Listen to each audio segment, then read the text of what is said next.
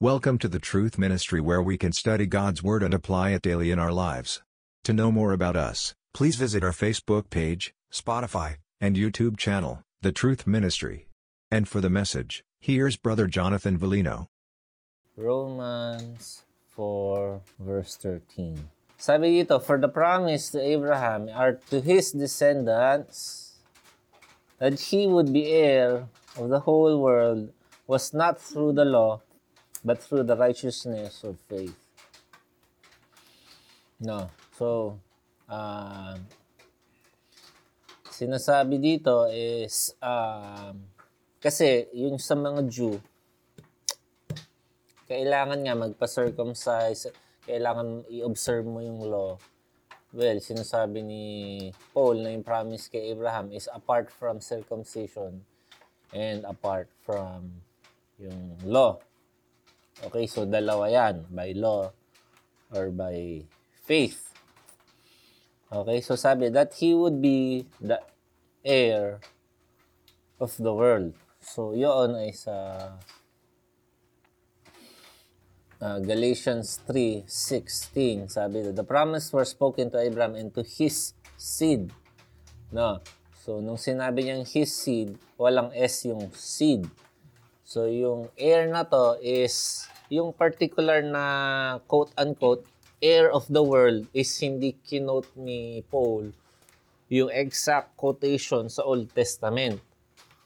So pinagsama-sama-sama niya Dami, no? Pinagsama-sama niya yung mga promises kay Abraham and then uh, ginawa niyang ano, kinconcise niya. So sabi, ang promise kay Abraham is he would be the heir of the world. Kumbaga, yung many nations na yon and yung iba pa. So as a whole, bakit? So syempre, uh, dalawang bagay yon yung physical and yung sa spiritual. As a physical, kanina lang, out of nowhere, nanood akong video nung sa, sa na-explain yung faithfulness ni God, nabanggit doon yung kay Abraham. No? Sabing ganon, after five generations lang, no, yung family ni Abraham is naging nation na kagad. So, yung isang fulfillment nun. And another is yung sa spiritual. Ang tawag natin kay Abraham is yung Father Abraham because we imitate yung kanyang faith. Now, dun sa may Galatians 3.6, it's talking about a single person, which is the Messiah. So, si Jesus, he is also yung father, quote-unquote. Si descendant siya. No.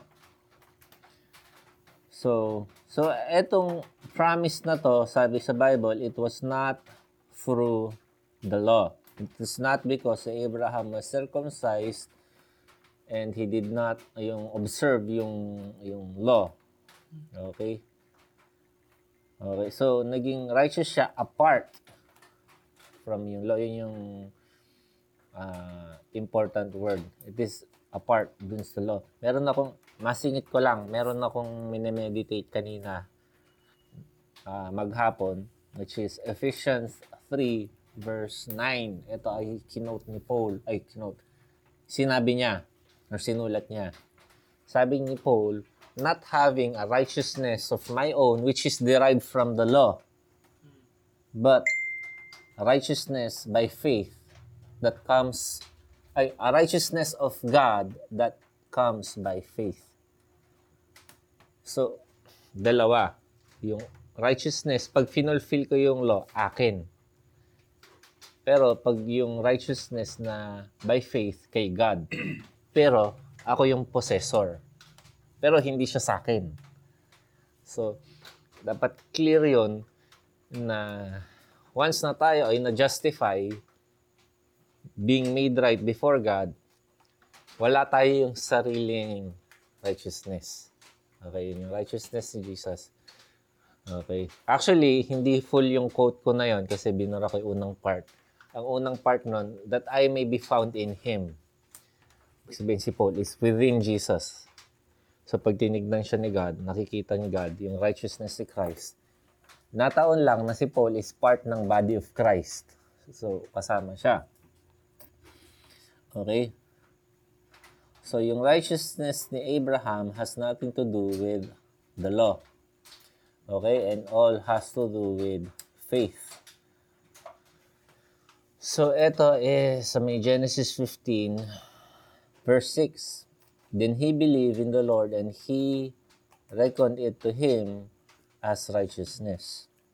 So, yung sinasabi na yan ay um, hindi kasama yung works ni Abraham. Okay?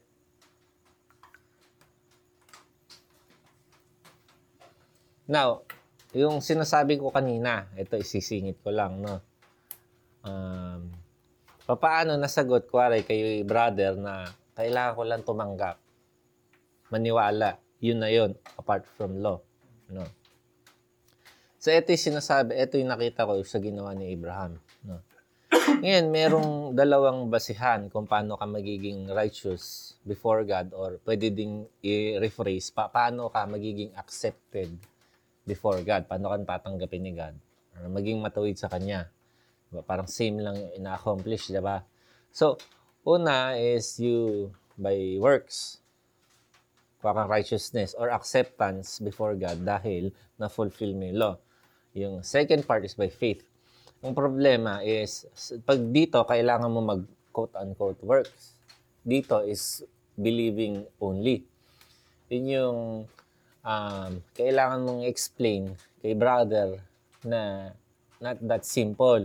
Pag sinabi mo, by works, may kaduktong siya. Hindi ka ma-justify by works of the law. Okay?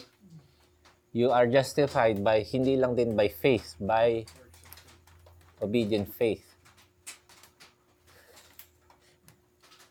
Ne? Hindi, kasi nabasa ko kay ano yun, Kay, kay Zach Punin, na yung justification na na na works by faith. oo nga, pe- kumbaga, ang, ang faith, ang faith mo dapat is nag-work. Ngayon, um, eto na yung point ng saan papasok yung works. No? Ang works natin ay pumapasok ay, um,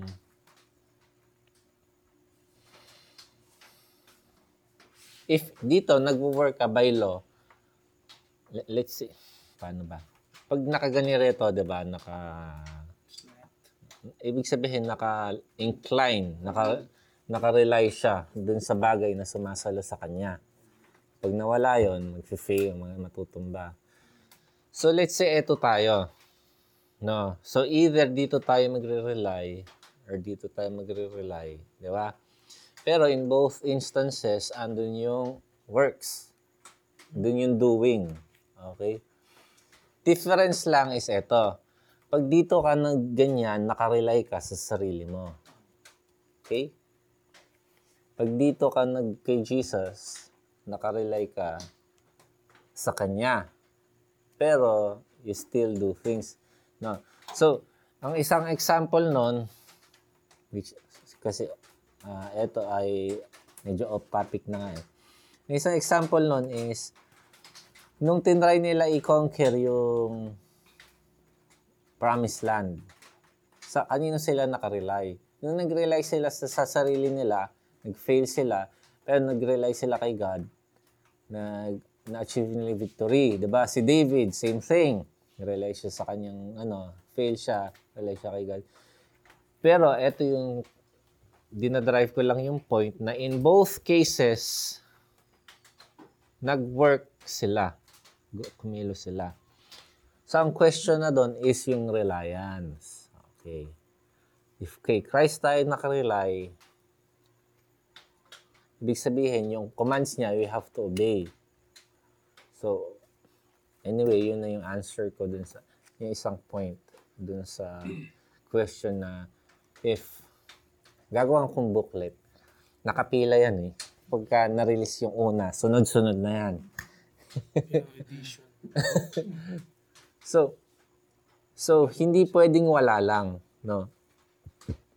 Tinatanong ko kay Jane, sabi kong gano'n, o sige, kuwari, magpapatanggapin kita. Kasi naniwala ka eh. And then tumanggap ka. May ginawa ka ba? May wala. Eh, hindi ba nagsalita ka? O, ano ba yung salita? Di ba works yun? O, let's say yung pagsasalita mo, yung pagtanggap mo ay 0.0002. works pa rin ba siya? Kapag sinabi mo hindi, hindi pwede. Kasi oo eh, di ba? So, yung pagtanggap mo, works. Eh, kala ko ba hindi tayo by works? O, dapat nakapirmis ka lang. Pagtatanggap, di ba? Pagtatanggap, dapat ganun lang.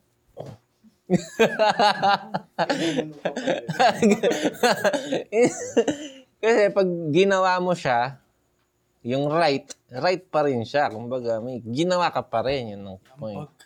No. So, that, ganun lang. okay na. anyway. So, si Abraham, he, he believed God. And yun nga, na-discuss na natin yun. Na nung nag-believe siya, he left yung kanyang land. He went forth yung kanyang, dun sa kanyang quote-unquote promised land, yung kinaman ni God. And then, he became something, yung Abraham to Abraham. Okay, 14. If those who are of the law are heirs, faith is made void and the promise is null. Which is um, totoo naman, no? So, yung, yung works ay nakadependent sa atin. Works of the law. Okay, yun na lang. By works of the law, nakadepende yun sa ating performance. Ngayon, yung, yung promise is nakadepende siya dun sa nagbigay ng promise, hindi dun sa fulfillment ng promise. No? Ngayon, sabing ganon, if nagbigay ako ng promise, pero yung fulfillment ng promise ko ay nakadepende pa rin sa'yo, hindi na ika siya promise. Di ba? Kasi ano na siya eh, out of duty na siya eh. Sa, sa'yo na nakarely. Eh, ang idea ng promise is dun sa nagbigay, sa faithfulness yon Sa faithfulness na nagbigay, hindi sa ah, fulfillment nung pinangakuan. So, ang sinasabi ni Paul is kung by works tayo, yung promise ni God is null and void, invalid na siya. So, syempre, yung purpose ng promise is mag-raise atin ng hope. So, somewhere in the future. Okay? Now, um, if if masisave tayo by works of the law, by law keeping, nagtanong ni Paul, or hindi, hindi niya tinanong. Pero parang ganon, implied, yung kanyang tanong, bakit pa namatay si Jesus? Diba? Eh, hindi naman pala um, by by faith. Bakit pa siya namatay? Bakit pa siya na-resurrect? Yung isang question is, bakit pa binigay sa'yo yung Holy Spirit? No? Asan yung indwelling ng Spirit? So, para saan pa lahat ng promise? Eh, kung ikaw, kaya mo naman pala, eh, ka, ma-fulfill ah, yung law and make yourself righteous before God. No. Now, sabi sa 15, For the law brings about wrath, but where there is no law, there is no violation.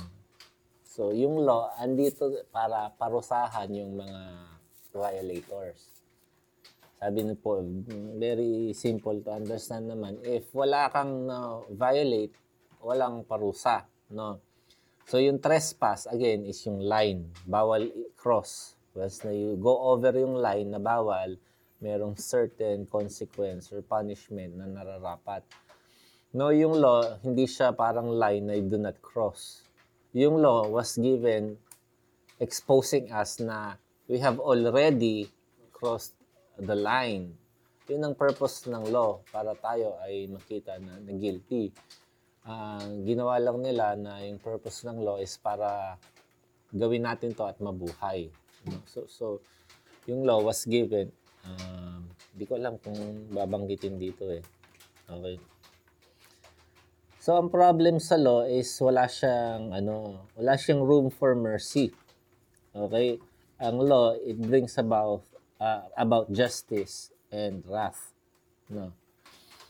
So, once na tayo ay violator ng law, we deserve yung, yung punishment or yung wrath na ni-incur natin. Okay? So, ang main root ng, ng sin is distrust kay God. And um, si Adam, instead of trusting si God, he relied dun sa kanyang sariling intellect. Okay? Kanyang decision making. Now, same through, down through the ages, si David, same thing. Si Saul, ganun din. And obviously, um, tayo ganun din, no? Because we do not trust dun sa sinasabi ni God, we go outside nung kanyang will. No? Whereas si Abraham, siya yung ginagawa example dito, he, well, syempre, compromise siya, but nung, at the end, ah, yung faith niya kay God is hindi na nag-waver. Kumbaga yung trust niya, sinasabi din dito yun sa, sa gawing dulo, okay? So, 16, For this reason, it is by faith in order that it may be in accordance with grace, so that the promise will be guaranteed to all descendants, not only to those who are of the law, but also to those who are of the faith of Abraham, who is the father of us all. No. So, basically, sinasabi dito is yung um, yung grace, yung, yung faith is related siya sa, sa grace. Okay? In the same way na yung works is related sa sa law. Okay, no, may nagsabi, di ko alam kung sino. Sabi dito is the grace is God's gift and faith is how we get that gift. So yun yung hand na nagre-reach. Yung isang na realize ko dito is it is very proper yung attitude ng rece ano tagatanggap? Recipient. Receptor. Sabi, sasabihin ko receptor, parang makina yun na. so, yung attitude ng recipient, no?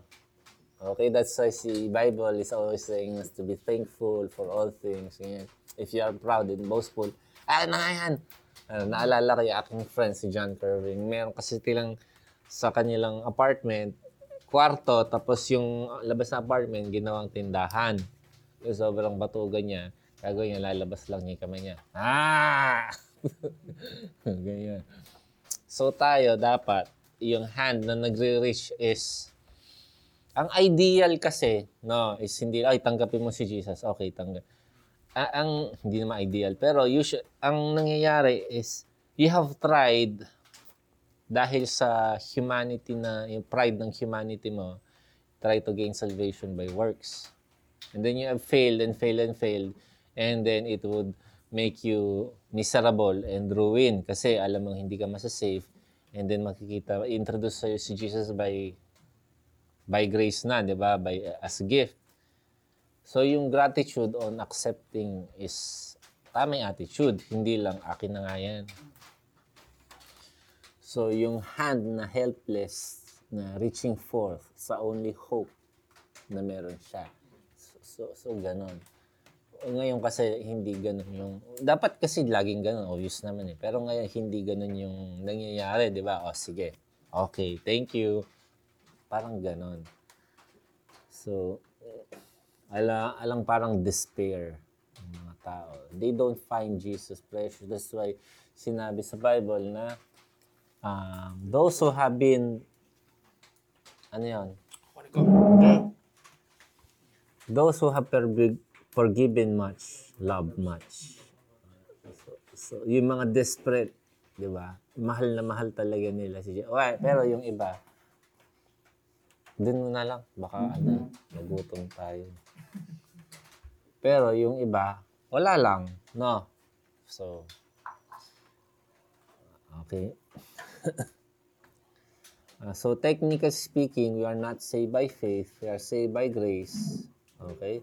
And yung grace is received by faith. Yun nga yung faith is the hand that receives uh, the grace or yung gift ni God. Okay? So, um, sabi dito, uh, yung promise is not according to the law. Okay? So, if yung law uh, or dependent ka, ang ang isang magand ang isang basis kasi is either yung tayo yung kikilos, 'di ba, or yung works ni Jesus. Tayo by law or si Jesus by yung kanyang works na merit niya and then tatanggapin natin by faith. Na. Hello, Jane. Umulan eh. Umulan.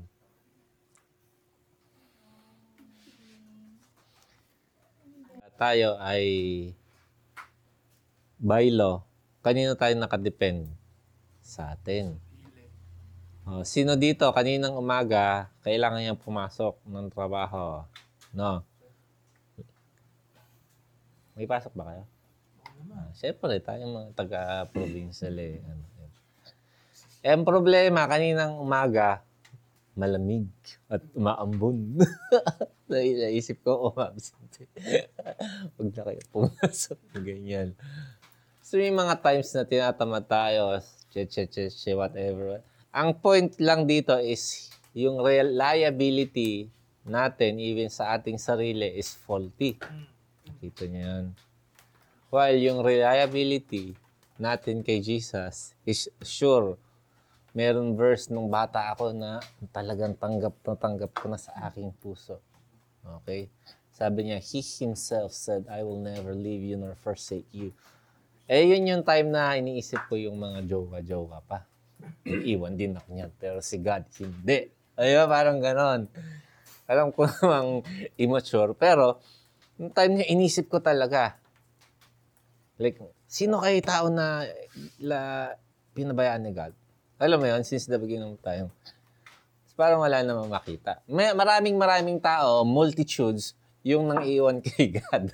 diba? Pero yung siya mismo is pinabayaan. Wala.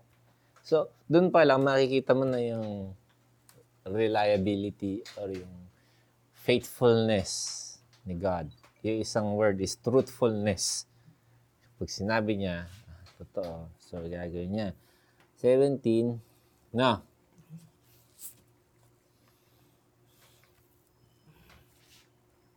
As it is written, Father of many nations I have made you. The presence of him who believe, even God, who gives life to the dead and calls into being that which does not exist.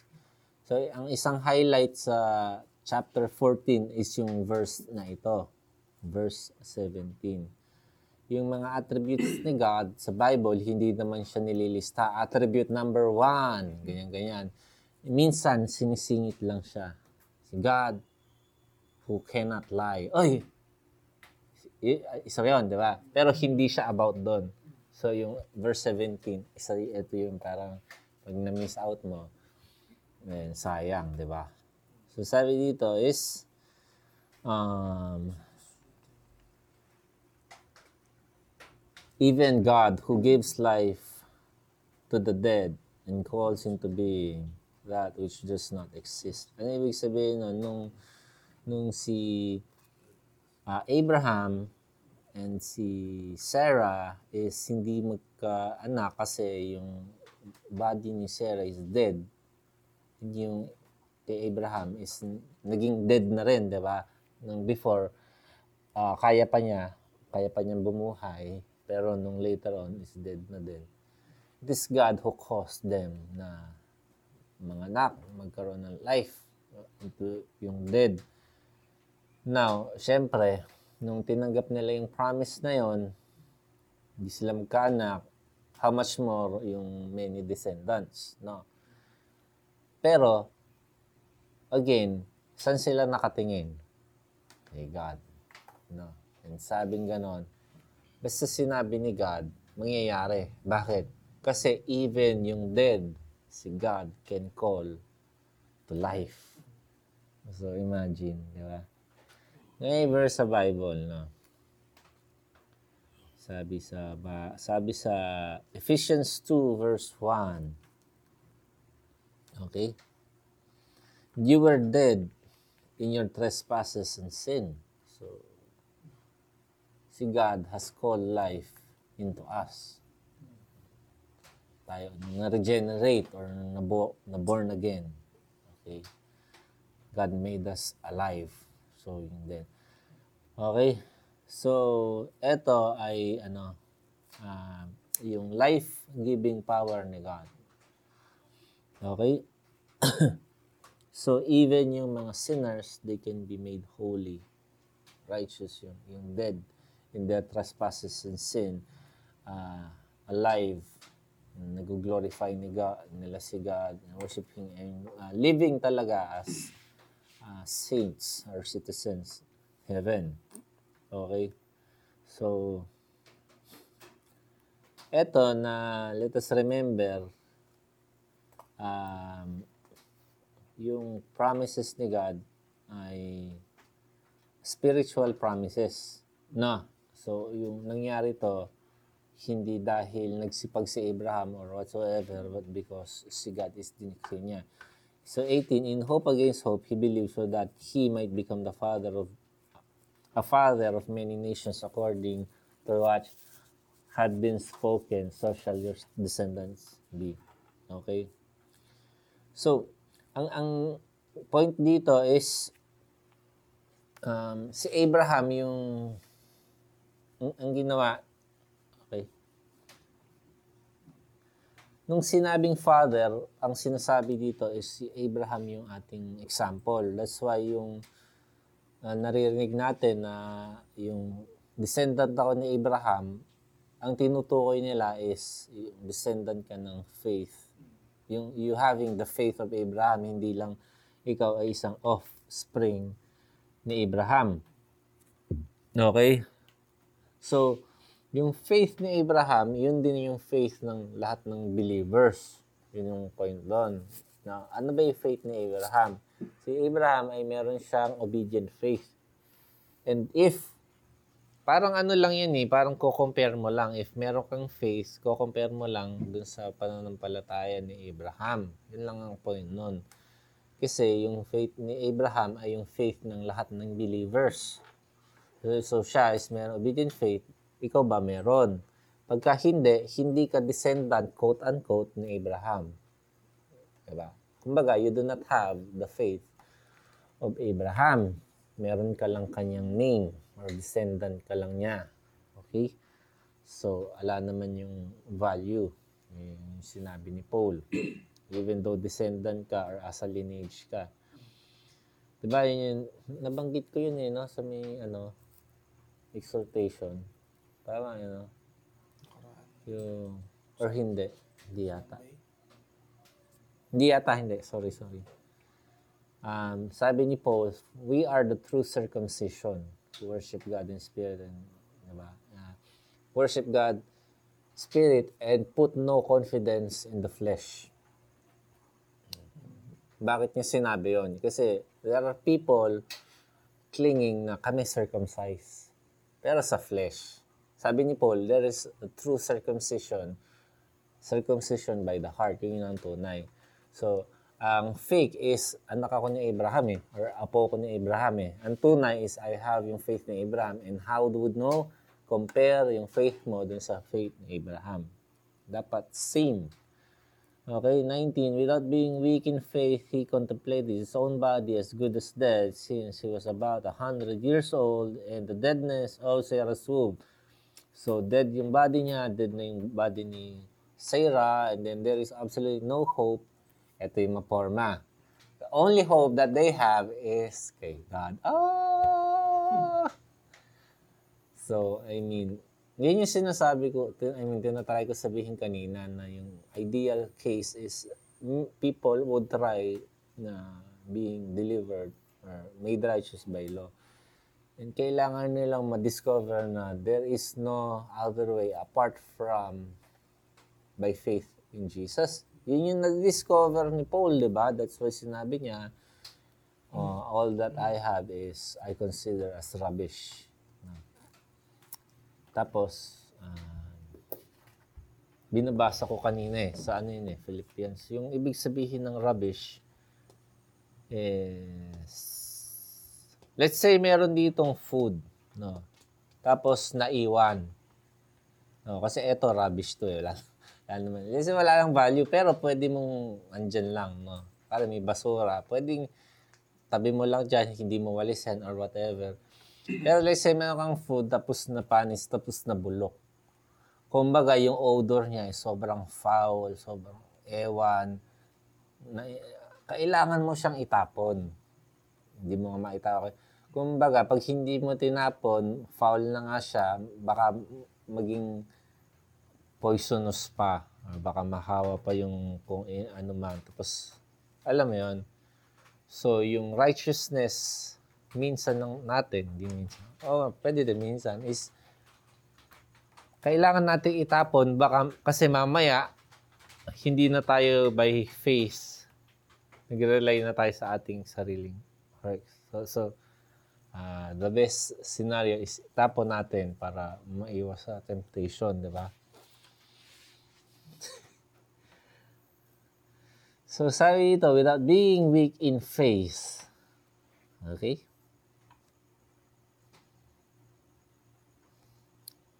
Sabi, may nagsabi, di ko alam kung sino. Sabi ganon, little faith will save you. Na. If it is true faith.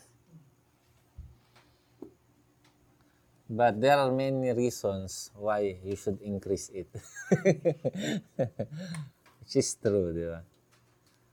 So, yung nung si Abraham is, is as good as dead, eh, ibig sabihin ng dead, hindi naman siya patay na dead. Ibig sabihin, cannot reproduce na yung life.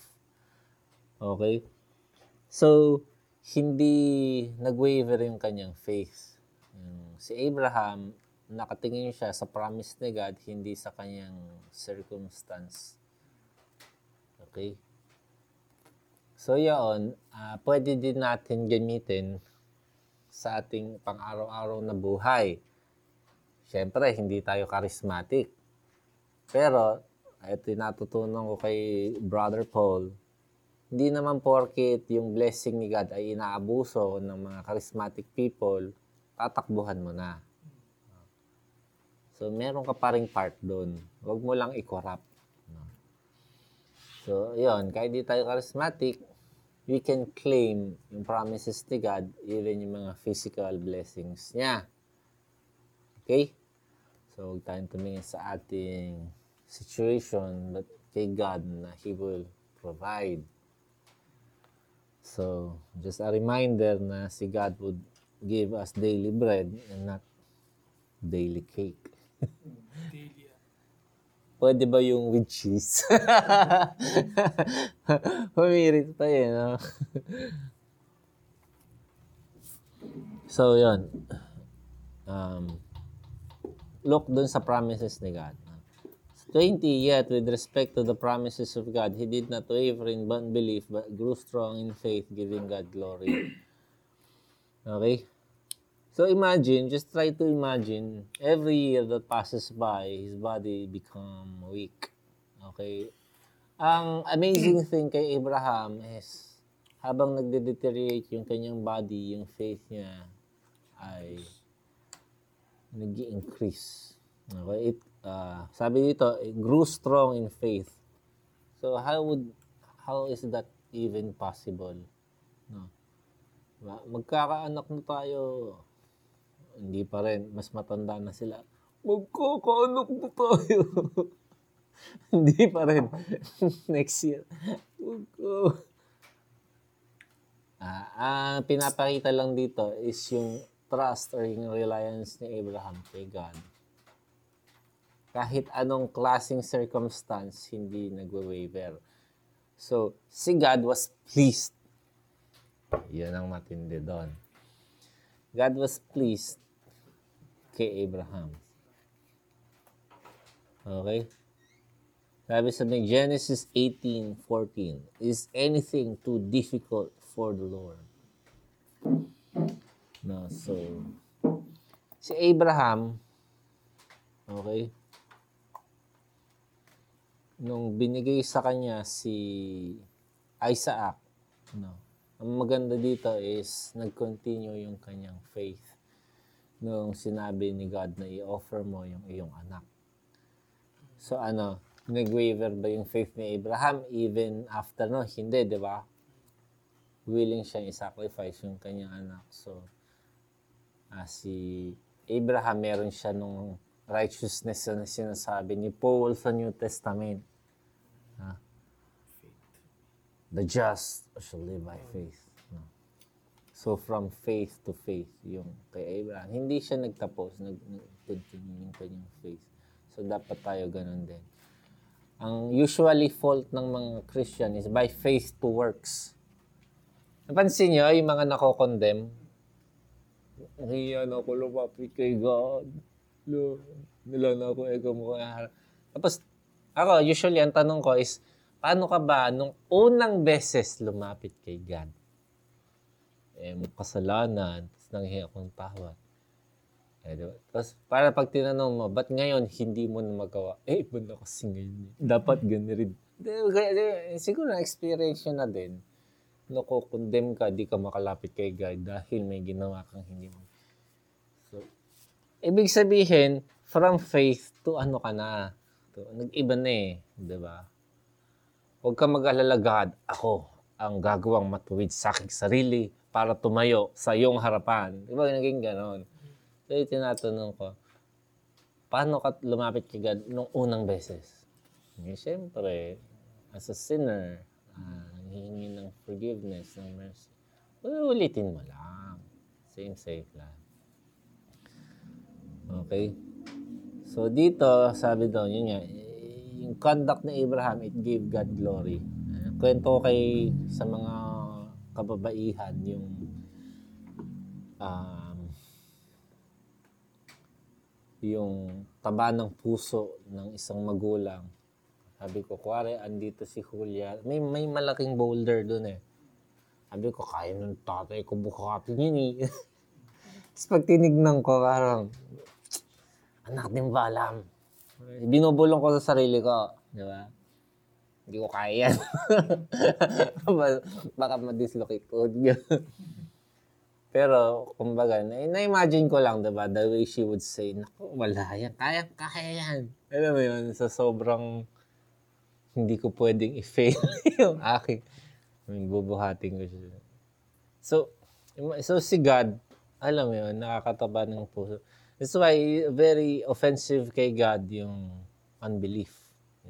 Actually, sin yun. This is the the worst sin that a person can commit against God na hindi niya paniwalaan si God. Okay, so syempre, it's not that worst today kasi ang worst lang ngayon is ah, yung bang hindi, hindi ka pupuntang hell or ganyan-ganyan. Ang argument ko naman doon is how come na you can believe God sa pag-transport sa'yo from earth to eternity but hindi niya matransport yung daily bread sa inyong table. Diba? Doesn't make... Yung faith mo is absurd. Diba? It's not real. Which is easier. Yun na lang tanong, diba? No? Daily bread o ano. How come you say you have faith dito but hindi dito? So, si, si Abraham, when he offered Isaac kay God, yung faith niya was visible. Kikita, di ba? Andun yung action. So, yung faith ng maraming quote-unquote Christian, invisible. so, that andun yung reliance, nakikita. Okay? 21. As being fully assured that what God had promised, He was also able to perform. No. So again, ito na yung ah, view ng tao kay God. Na hindi to pwedeng basta kay God, basta kay God, basta kay God. Kasi when it comes to life and death, mga critical things in life, hindi mo sasabihin yun. Basta. 'Di ba? Make sure. So, for you to be able to put your faith or rely kay God, you have to really know God. No? Um, let's say ako, nagtuturo ako sa ibang tao, even yung aking mga realization, usually, ang ginagawa ko is, nagpapakita akong passage. Tignan mo yan. Oh. Tapos siya ako explain. Ibig sabihin, iba pala si God. So, hindi lang basta. Kailangan tayong mag-aral ng Bible. Yun nga ginagawa natin ngayon, di ba? So, hmm. So yung reliance ni Abraham kay God is sobrang astounding even at a very old age, hindi nag-waver and yun yung nakapag-please kay God. No? Now, sabi dito sa 22, Therefore, it was also credited to him as righteous. Righteousness. No?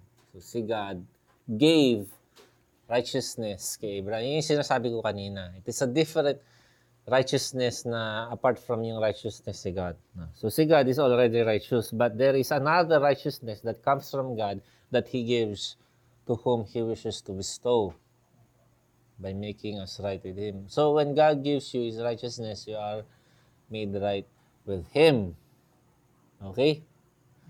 So etong righteousness na to, sabi sa verse 23, it is being credited. It's not by us working. It is being put into our account. Okay? Ganun yung nangyayari. Okay, 24. But for the sake also to whom it will be credited. So, future, ibig sabihin, if you have the faith of Abraham, part ka nito, di ba? As those who believe in Him who raised Jesus, our Lord, from the dead. Okay? Ngayon, bakit daw sinulat ito? Para meron tayo example. Halimbawa, meron tayong compare, pinagkukumparahan. So may Romans 15.4, sabi dito, For whatever was written in earlier times was written for our instructions. Okay? So that through the perseverance and encouragement of Scripture, we might have hope. Ito is, siguro familiar kayo. 1 Corinthians 10.11 Now these things happened to them as an example, and they were written for our instruction, upon whom the ends of the ages have come. So, bakit sinulat yung faith ni Abraham? Para yun yung ating magiging halimbawa. Okay? So, pag nakita natin, ay si Abraham, ganito yung ginawa. O, ganun lang din. Dapat same yung faith as yung faith ni Abraham. Okay? So, if gusto nating masave, dapat ganun din. Meron tayong implicit faith kay God. Faith natin also is working and it also is visible. So, believing God, yun yun. Okay, it's about unwavering faith. Na God who promised is able to perform. Now, eto yon di ba? Let's say kay may mga tao na bubuhay in sin, syempre, isa ako doon, and then sabing ganun, you can live a holy life. Wala pa sa langit. Ah, para sa akin, it's impossible. Hindi pwede, hindi pwede ganyan. And then, um, nakalimutan ko kung kailan nag... Basta nag, nag-switch lang ay pwede holy life, ganyan, ganyan. No. Tapos, I don't know when, pero after some time looking back, sabi ko, ay isa pa lang kailangan maalis is yung, impos- imposible. Kasi pag imposible, hindi mo hindi hindi ka makakapag-come across, no. Sabi ko, it's very important na malaman ng tao na is possible na kasi if yun nga, para bang paano siya magiging possible, eh, yun lang alam mo. So, syempre, sinasabi dito na you don't look sa sarili mo. You look sa fulfillment ng promise kay God. So, God pa rin magbibigay ng strength sa atin. Okay? So, ito is yung dulo niya. Um, sabi ganoon, who raised Jesus our Lord from the dead. No? So, ito, again, yun yung parang pa-segue ni Paul. Kasi it's talking about the faith of Abraham and how we can have or imitate, how we should imitate yung kanyang faith. Um, pero nung sinabi niya is yung about kay Jesus, no? Si Jesus not being raised from the dead, even though he lived a, a perfect life and fully uh, fulfilled yung law, but he was not raised from the dead, okay? We have no hope of resurrection and eternal life. So, um, yung resurrection ni Jesus is very important na doctrine sa Christianity. Okay? So, yung naalala ko na meron tayong got, ano got, hindi quiz. Alpha, alpha course. And parang ano siya eh, people are trying to convince na Jesus really lived and it's presenting historical evidence that he did. Tapos may mga even gumagamit ng mga secular writers yung kanilang workings na si Jesus ay isang Nazarene, ganyan-ganyan. So believing dun sa historical facts ni Jesus, it will not save us. Okay? Believing na love tayo ni Jesus won't save us. Okay? Okay, so So, yung makakapagligtas sa atin is yung life and works na ginawa ni Jesus on the cross. Yun. And yun ay nakalaman sa gospel. Ayun, sa good news. No. So, ang good news ay hindi pupunta ka ng langit. Although good news yun. So, andun nakapalaman. So, dapat yun ang pinapaniwalaan, hindi yung iba't iba. Okay? So, yung justification natin is not only by the obedience of Jesus. It is also by His dying. So, 26, ay 25, He who was delivered over because of our transgressions and was raised because of our justification. Yeah, so, delivered is when uh, a person is found guilty, tapos let's say, i-electric chair siya or bibitayin or pupugutan ng ulo, anong ginagawa? Nakita niyo sa TV, yung pupusasan sa likod, tapos may hahawak sa kanyang guard. Anong ginagawa? Dinideliver doon. So, ganun yung nangyari kay Jesus. He was delivered because of our transgression and He was raised because of our justification. Okay, so yun nasabi ko na na apart from yung resurrection, yung faith natin would be in vain. Okay? So, yun lang.